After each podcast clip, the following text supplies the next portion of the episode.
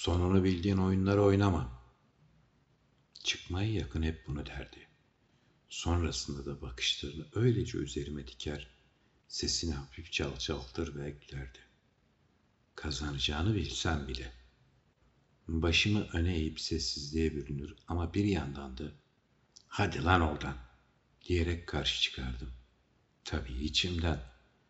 Kazanacağını biliyorsun ama oynamıyorsun. Peh! Saçmalığın dik halası. O günlerde babaya yüksek sesle itiraz edemezdik. Göt isterdi. Baba garip bir adamdı. Hayatımda tanıdığım en garip adam. Aradan nereden baksan 20 sene geçmiştir. Bu durum hala değişmedi.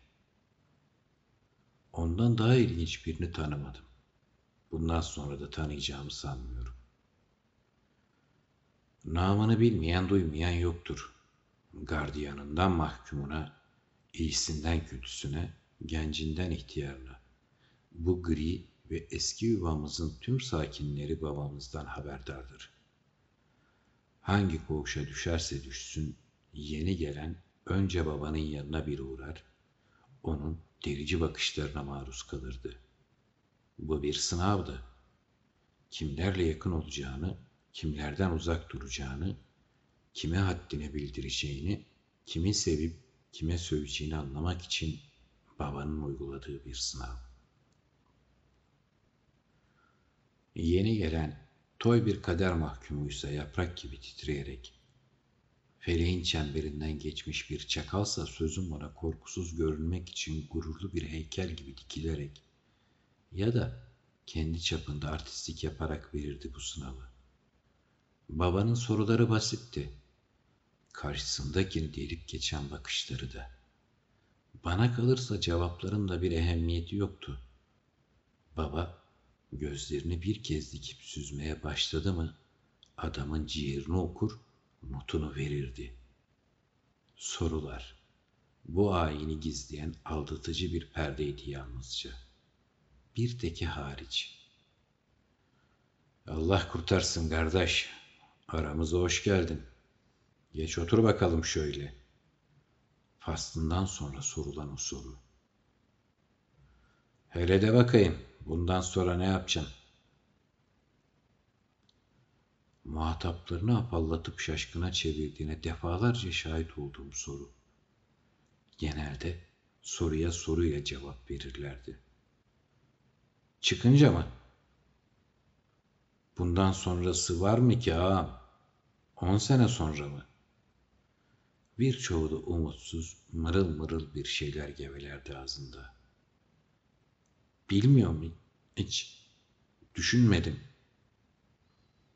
Sonrası yok, sonrası karanlık. Ölmez sağ kalırsak bakarız dayı, ölmez sağ kalırsak. Anasını siktiğimi hayatında ne yapsak boş. Daha ilk günümüzde şapak saydırma bize be hacı emmi. Baba böylelerini kaşlarını hafiften çatarak sessizce dinler. Lafı hiç uzatmadan veda mektubunu ceplerine koyup koğuşlarına yollardı. Geçer kardeş, hepsi geçer. Bir ihtiyaç olursa ben buradayım. Hadi Allah kurtarsın. Kalplere umut tohumları ekmek, çaresizlere çare olmak gibi bir derdi yoktu babanın. Onu bilirdik bilmesine de derdi neydi, ne yapmak niyetindeydi, işte onu anlamazdık. Günler, aylar, yıllar geçtikçe saçımıza düşen aklarla beraber anlayışımız da arttı artık. Tıpkı korkularımız gibi. Bazıları da vardır ki tavırlarıyla, sözleriyle ya da suskunluklarıyla babanın merakını celbeder, onun yakınında, yamacında bir yer edineceklerini daha günden belli ederlerdi. Ben gelmeden önce yaşandığı için profesörün nasıl bir sınav verdiğini görmemiştim. Ama bu gözdelerden ilki oydu. Babanın ateşine meftun olan ilk ateş böceği ya da hayır hayır etrafında dönmeye başlayan ilk uydu. İkincisi de ben.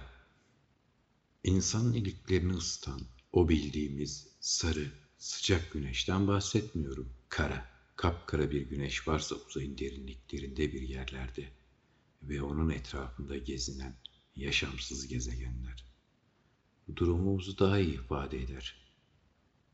Profesör ne diyordu? O bir kara delik, biz de yuttuklarıyız. Baba ile tanıştığım o anı, sınavından geçtiğim o günü dün gibi hatırlıyorum. Kalbim, ellerim, ayaklarım ve dahi ruhum zangır zangır titriyordu yanına götürüldüğünde. Koluma sımsıkı yapışmış Zebella gibi bir gardiyan ki sonraki günlerde adının Hayrettin olduğunu öğrenecek ve kendisinden tüm benliğimle nefret edecektim. Çelimsiz bedenimi yeşil gözlü, pos bıyıklı, kel bir adamın önüne doğru iterken sadece benim duyabileceğim bir sesle şöyle fısıldamış. Daha doğrusu tıslamıştı.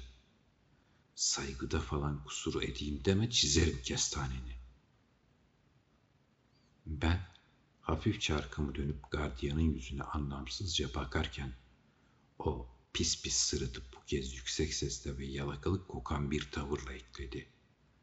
Sanki bu kez söylediklerinin herkes tarafından duyulmasını istemişti.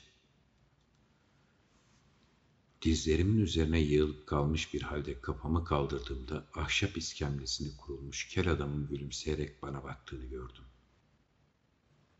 Bir elinde tavşan kanı yaralanmış bir ince belli, öbüründe külü uzamış filtresiz bir cigara. Bıyıkları özenle düzeltilmiş tıraşlı ve köşeli bir surat. Yine tıraşlı, parıldayan bir kafa, kolları sıvanmış, yakasız, beyaz gömlek ve üzerinde kolsuz lacivert bir cepken. Ön tarafından hilal çizen, gümüş renkli bir zincir sarkıyor. Cep saati var belli ki. Demek filmlerdeki koğuş ağları gerçekmiş diye geçirdim içimden. İçim titriyor ama engel olamıyordum. Arkasında birbirine çakılmış meyve kasalarından yapılma dört raflı, geniş ve uzun bir kitaplık vardı. İçinde de onlarca kitap. Göz ucuyla baktığım kadarıyla çoğu polisiye maceraydı. Edgar Allan Poe'lar, Agatha Christie'ler, Stephen King'ler, Sherlock Holmes'ler, Arsène Lupin'ler ve en üst rafta kara yıpranmış cildiyle tek başına duran The Godfather, Baba. Yaşıtlarım sağda solda aylaklık ederken oturup iştahla okuduğum kitapların çoğunu burada, bir koğuş ağasının rafında görünce ilk hissettiğim şey şaşkınlık oldu. Neden bilmiyorum ama sonra da garip bir ürperti. Dayak yemeyeceğimi bilsem salardım gözyaşlarımı ama tuttum. Aklımdan geçen soruları da duymazdan gelebilirsem tamamdı. E ne olacaktı şimdi? Ne yapacaktı bu kel bana? 2300 küsür. Evet, tamı tamına 2317 gün nasıl geçecekti Allah'ım? Koğuş ağası bakışlarıyla önce gözlerimin etrafında, sonra titreyen kalbimin derinliklerinde gezindi. Sessizce ve usulca. Dakikalar geçiyor. Sessizlik cigaradan yükselen dumanın peşinde belirsiz bir yere doğru uzayıp gidiyordu. Bir fırt daha aldı cigarasından. Sonra konuştu. Hoş geldin evlat. Geç otur hele şuraya. Dibindeki iskemleye ilişirken sağ olun dedim. Sağ ol zevelallah. Ama ölümden de korkumuz yoktur. Bunu öyle bir heybetle söyledi ki zerrece şüphe duymadan inandım. Bu adam gerçekten ölmekten korkmuyordu. Peki ya sen? diye sordu. Gözleri gözlerimde, merakla öne eğilerek. Merakından şüphe duymadım. Ne sorduğunu anlamıştım. Ben korkarım ölümden. Korkarım işte, dedim hafiften. Hafifçe gülümsedi. Bıyıklarını avucun içiyle sıvazlarken burnuma tatlı bir sabun kokusu geldi. Babam da aynı tıraş sabununu kullanırdı. Fırçayı yanaklarında gezdirdikçe tıpkı sabunun ambalajındaki adam gibi yüzü köpük içinde kalırdı. Ben de gülümsedim. Yıllar öncesine ait bir hatıraydı ama kokusu hala burnumdaydı. Aferin evlat, dürüst olmak iyidir. Korkuyorsan delikanlı gibi korkuyorum diyeceksin. Değil mi lan Hayrettin? Üç beş adım gerimizde bekleyen gardiyan adını duyunca telaşlandı. Tabii baba, haklısın. Sen korkuyor musun ölümden? De bakayım. Ben mi baba? Yok haşa, sen buradayken. Yani senden öğrendik. Korkmayız evvelallah. Koğuş ağası cevap vermek şöyle dursun, dönüp bakmadı bile Hayrettin'e. Bakışları yine benim üzerimdeydi. Aramızda nereden baksan yirmi yaş vardı. Ben henüz on dokuzuma yeni girmiştim. O kırkından bile fazla görünüyordu. Aslında ihtiyar falan değildi ama herkesin baba dediği bir adam. Göze ister istemez daha yaşlı görünüyordu. Bana burada herkes baba der evlat. Ama ben herkese evlat demem. Anladın mı? Anlamıştım. Ne anladın derseniz anlatması zor ama ben anlamıştım işte. Kafamı evet anlamında öne arkaya sallayıp sonra bana da öğretir misin peki diye sordum bu kez gözlerimi kaçırmadan. O da benim ne sorduğumu anlamıştı. Garip bir şekilde anlaştığımızı fark ettim o an. Sanki hiç konuşmasak da birbirimizin ne demek istediğini anlayabilirdik konuşmak, adet yerini bulsun diye yapılan keyfe keder bir işti sanki. Öğretirim evlat, dedi ciddiyetle. Sen yeter ki talip ol. Ama... Aması yok, talibim ben. Sanki ben hiç bunu söylememişim gibi devam etti lafına. Ama korkunu yenmek istiyorsan önce ölümü tanıyacaksın. İnsan bilmediğinden korkar anladın mı? Tamam sen ne diyorsan yapmaya razıyım tamam dedim ısrarla. Zamanla evlat zamanla biraz sabır. Sessizce onayladım sözünü. Zamandan bol ne vardı ki elimde. Cigarasından derin bir nefes daha aldı. Dumanını ağır ağır salarken sordu. Siktir et şimdi onu bunu da. Hele de bakayım. Buradan sonra ne yapacaksın? Dumanla beraber yine o sabun kokusu geldi burnuma. Yine babamı hatırladım ve yine gülümsedim. Tam cevap veriyordum ki koğuşun kapısı gürültüyle açıldı. İçeri bir adam girdi ama nasıl bir giriş. Kapıyı ardından gümbür diye kapadı. Hışımla yürüdü gitti köşedeki ranzaya vardı.'' İki büklüm ilişti ranzanın kenarına. Yarı oturur yarı çömelir halde. Ağladı ağlayacak. Sonra yine ayağa kalktı. Bir yumruk koydu duvara hırsla. Bizim koğuş ağası. Dur hele evlat şu garibin derdine bakalım. Deyip adama bağırdı. Höst lan Adem ne oluyor? Ne celallendin yine?'' Adamcağız iki elinde başının üzerine koyup avare gibi gezinmeye başlamıştı. Sorma baba, dedi Adem. Benim ufak oğlan geldi az önce görüşe. Haberler çok fena. Benim dışarı çıkmam lazım. Benim bir yolunu bulup çıkmam lazım. Benim dışarı çıkıp... Dur lan hele bir sakin ol. Deyip ayağa kalktı koğuş ağası. Cigarasını yere atıp üç adım daha demin yanına vardı hızlıca. Bir el attı omzuna. Millet haklıydı galiba. Bu adama boşuna baba demiyorlardı. Otur bakayım şöyle. Oturmaktan çok yığıldı Adem koyu yeşil battaniyeye. Ağa da yani baba da yanına. Çay getirin lan Adem'e. Baba Çay değil çıkış bileti lazım bana. Bu gece çıkayım. Sonra bir daha ömür boyu göğü görmesem de gam yemem. Yalvarırım baba bir... Çay geldi. Babadan bile yaşlı, beyaz sakallı bir ihtiyardı çayı getiren. İç çayını Adem. Bir yandan da tane tane anlat da anlayayım. Bunu diyen çayı getiren ihtiyardı. Adem'in diğer yanına da o oturdu. Ne anlatayım? Nasıl anlatayım profesör? Siz bana bir şey sormayın. Tek nasıl çıkarım bu gece onu söyleyin.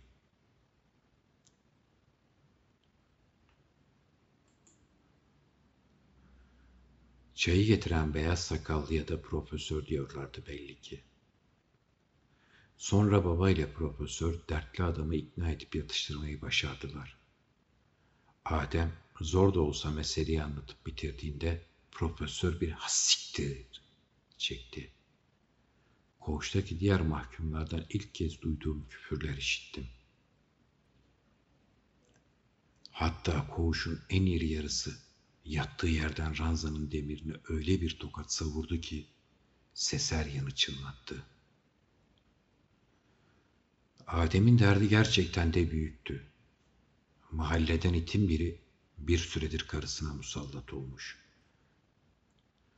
Gündüz demiyor, gece demiyor kapıya varıp naralar atıyormuş. Senin adamın nereden baksan on senesi var. Kendine yazık etme. Benim ol, gül gibi yaşatayım seni. Falan diye de utanmaz laflar ediyormuş. Adem'in 11 yaşında küçük oğlu annesinden gizlice gelip anlatmış bu olup biteni. Başka kimi kimsesi olmadığı için yine tek çıkar yol babasına gelip anlatmakta bulmuş çareyi. Ama bu nasıl bir çareydi ki zavallı adam kor alevler içine salmıştı. Mapustaki adama denecek şey miydi bu? Çocuğun dediği bir şey daha vardı. Şerefsiz herif bir gün yolda görünce yanına gelmiş. Elini silah gibi yapıp işaret parmağını oğlanın şakağına dayamış. Zavallı küçüğü tehdit etmiş. Annen de bana varacak. Alış yavaş yavaş.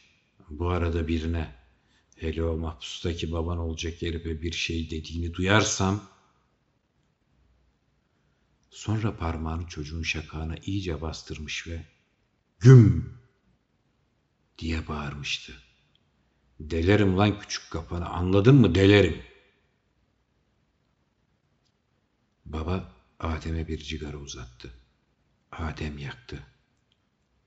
Gözünden bir damla yaş aktı ilk nefesle beraber. Kızgın bir kor parçası gibi.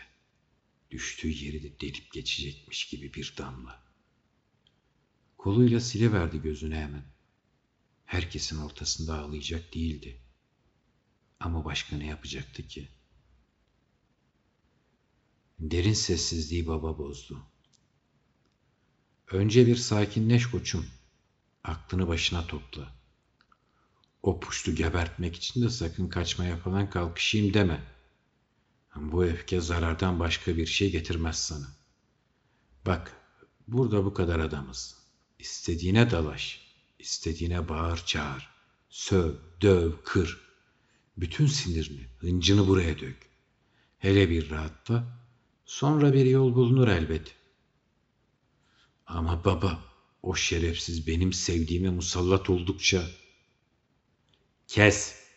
Tamam, bakacağız bir çaresine dedik işte uzatma. Vururlar lan seni anlıyor musun? Vururlar. Daha buradan 50 metre uzaklaşmadan kıçından şişlerler. Sonra ne olacak? Karını o puştun ellerine teslim edince iyi mi olacak? Adem başı önde dinledi babanın son sözlerini. Öfkesine gen vurmaya çalıştıkça daha da kızarıyor, bozarıyor ama ses edemiyor. Baba elini sertçe Adem'in sırtına vurup konuşmaya devam etti. Üç gün bekleyecek, kendine geleceksin. Biz de bu arada salim kafayla düşünüp taşınacağız.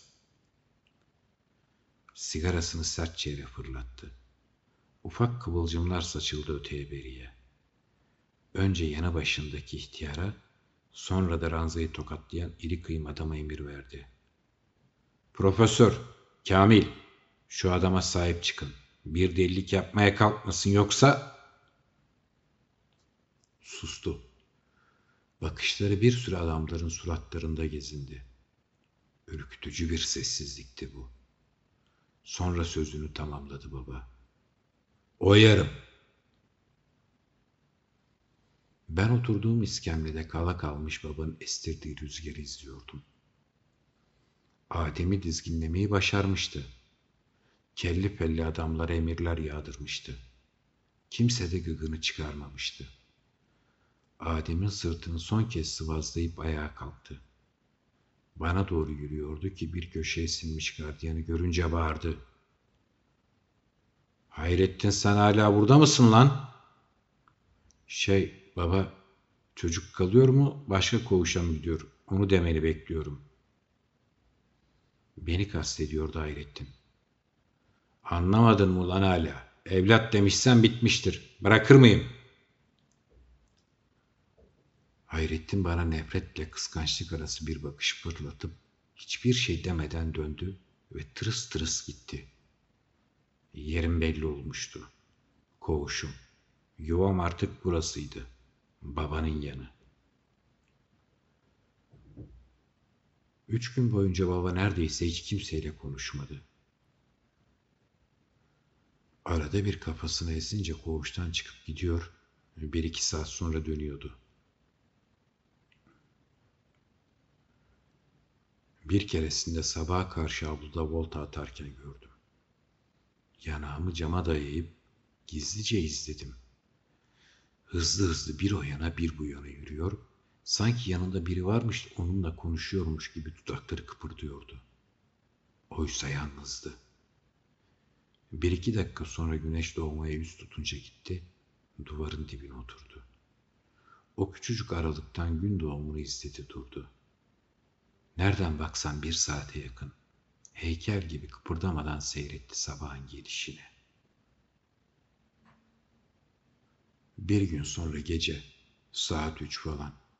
Çişe kalktığım sırada yatağına baktım. Yine yoktu.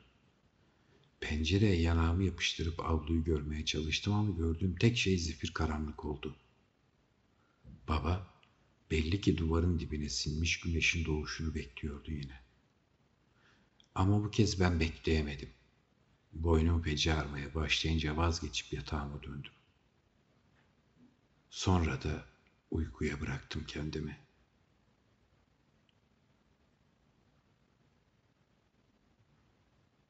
Ertesi sabah, yani Adem'e verdiği sürenin dolduğu üçüncü sabah baba bana seslendi. Evlat, bir çay ver de içelim. Kendine de al. Getirdim. Eliyle işaret etti. Dibine oturdum. Ölümden korkmaya devam mı? Sen sorana kadar aklımda bile yoktu. İyiydim aslında baba, dedim çayımı karıştırırken. Gevrek bir kahkaha attı cevabıma. Öpürdeterek ilk yudumu aldı çayından. Bu sabah keyifli görünüyordu. De bakalım o halde bildiğin en büyük seri katil kimdir? Sabah sabah ölüm, seri katil falan derken gerçekten de keyfim duman olmuştu. Yüzüm ekşidi biraz. Hem okuduğu kitaplara bakılırsa bu sorunun cevabını benden çok daha biliyor olmalıydı. Karın deşenecek galiba. En meşhur katillerden.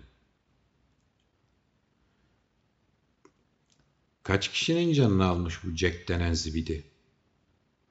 Vallahi 10-15 vardır baba nereden baksan. Yine güldü. Ulan ben de bir şey sandıydım, dedi gülmeye devam ederek. Üç bin bin desen tamam da on on beş nedir lan? Baba üç beş bin nedir asıl savaş mı bu? Ha onu soruyorsan Hitler derim ben de. O da az orospu çocuğu değil ama yok evlat cevap da bu değil. Çayımdan son yudumu alıp boşu kenara koydum. Bu arada baba da bir cigara yaktı. Azrail dedi fısıltıya yakın bir sesle. Hafif bir ürperti duysam da belli etmedim. O açıdan hiç düşünmedim. Düşün işte evlat, yeryüzünün en büyük can alıcısı. Ama kimse ona gık diyemiyor.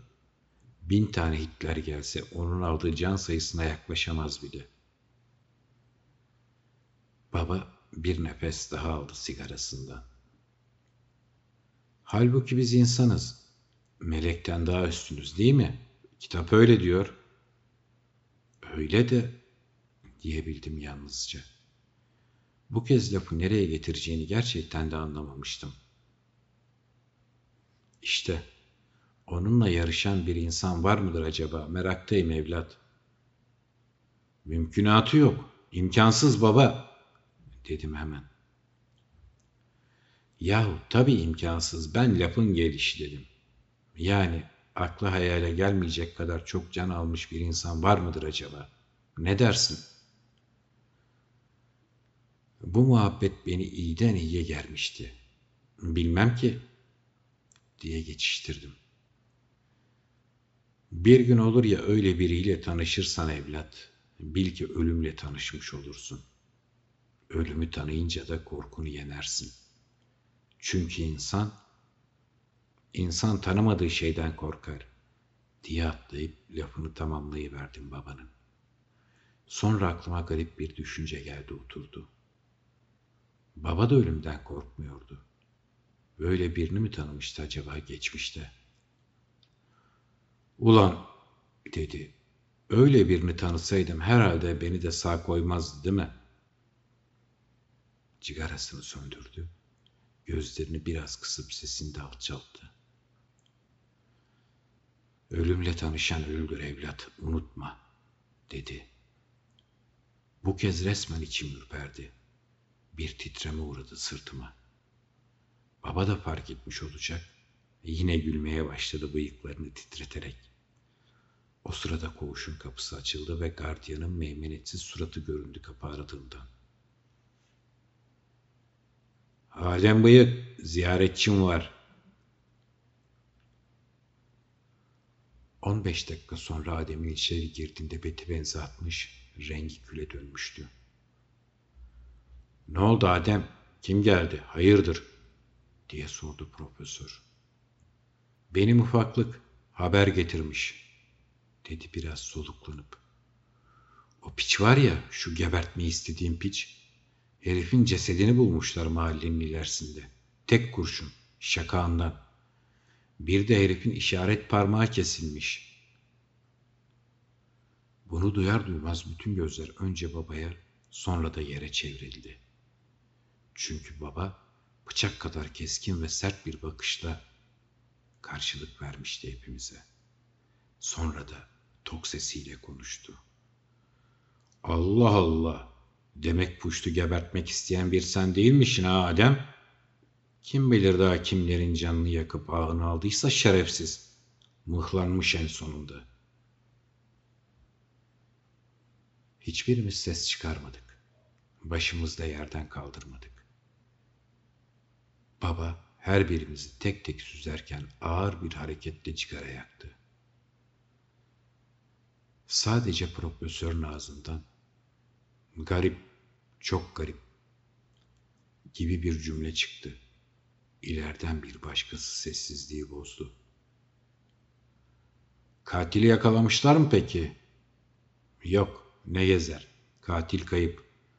Ama mahalleli geçen gece sokakta gezinen siyah şapkalı, siyah pelerinli birinden bahsedip duruyormuş. Üç beş kişi görmüş uzaktan. Karanlıkta dolaşan yarasa gibi bir herif. Vay anasını. Adamın parmağını kesmiş bir de ha? Evet, dedi Adem. İşaret parmağı kökünden kesilmiş. İlginç diyerek fısıltılı bir tepki verdi profesör. Sanki kendi kendine konuşur gibi. Adı Rıza olan gençten biri ağzındakini tutamayıp döktü ortaya. Lan Adem bu iş senin oğlanın başının altından... Ama baba hışımla araya girip Rıza'nın sözünü ağzına tepi verdi. Höst! Ne diyorsun lan sen? Ufacık çocuktan cellat mı olurmuş? Beni delilendirme Rıza. Beni zıvanadan çıkarma Rıza. Özür dilerim baba öyle aklıma geliverince. Kes lan. Hala konuşuyor utanmadan. Kapatın bitsin bu konuyu kardeş. Kapatın bitsin. Bir iki saat sonra öğle yemeği saatinde pilavlarımızı kaşıklarken yan masadan fare suratlı bir herif bağırarak isyan etti. Ulan bir kere de et koyun şu yemeğe be. Tadını unuttuk amına koyayım. Aynı masadan sakallı bir atladı lafa. Tavuğa da razıyız birader. Tavuğu siktir et de ben köpek olsa yerim dedi bir başkası. Sonra bizim masadan yanakları zayıflıktan içine çökmüş. Hakkı adındaki çirkin adam ağzındaki pilavları döke saça gülerek konuştu. Lan ben en sonunda küçük Hakkı'yı kesip yerim. Zaten bir boka yaramıyor burada. Kaba sesler, çirkin gülüşmeler duyuldu masalardan. Neşeli bir uğultuyla doldu yemekhane. Tam karşımda oturan Adem'e ilişti gözüm gayri ihtiyari. Ne gülüyor, ne konuşuyor, ne de yiyordu. Donup kalmış bir halde öylece önündeki tabağa bakıyordu. Ben onun bu haline cinayete yolduydum o an. Duyduklarını hala sindirememişti belli ki. Tam yanında oturan profesör de fark etti Adem'in halini. Siktir koçum, herif öldü gitti işte ne bu hal? Adem profesöre biraz daha yanaştı. Bir sır verecekmiş gibi. Onları dinlediğimin farkında değillerdi. Yok be profesör ondan değil benim halim. Ya neden? Şuna baksana bir, dedi Adem ve tabağın kenarına ayırdığı bir parça eti gösterdi profesöre. Çaktırmadan ben de baktım. Çok pişmekten rengi kararmış. Belki inek, belki de koyuna ait bir parça. İnce, uzun bir parça. Kemikli olduğu buradan anlaşılıyor. Şekli de sanki şey gibi. Şey. Bunu kendime demeye bile dilim varmıyordu o an ama evet. Şekli tıpkı bir parmağa benziyordu. Pişmiş bir parmak. Midemden yükselen örtüyle kendimi ele verdim. Adem de profesör de aynı anda bana baktılar ve kendilerini dinlediğimi anladılar. Hemen bir peçete aldı profesör ve tabaktaki et kaşla göz arasında o peçetenin içine girdi. Sonra da ileri doğru uzanıp sadece benim duyacağım bir sesle şöyle dedi. Bunu görmedin koçum anlaştık mı? Görmedin duymadın. O sırada masanın diğer ucunda oturan baba yemeğini bitirip kalktı sofradan. Baktım pilavına dokunmamıştı bile. Afiyet olsun bebeler. Sana da baba, eyvallah baba. Sesleri kapladı ortalığı. Profesörse hala benden cevap bekliyordu. Görmedim, dedim sesim titreyerek. Ve ben de masadan kalkıp kusmaya gittim. Koğuşa vardığımda baba elinde cigarası volta atıyordu. Beni görünce seslendi. Evlat bir çay ver de içek.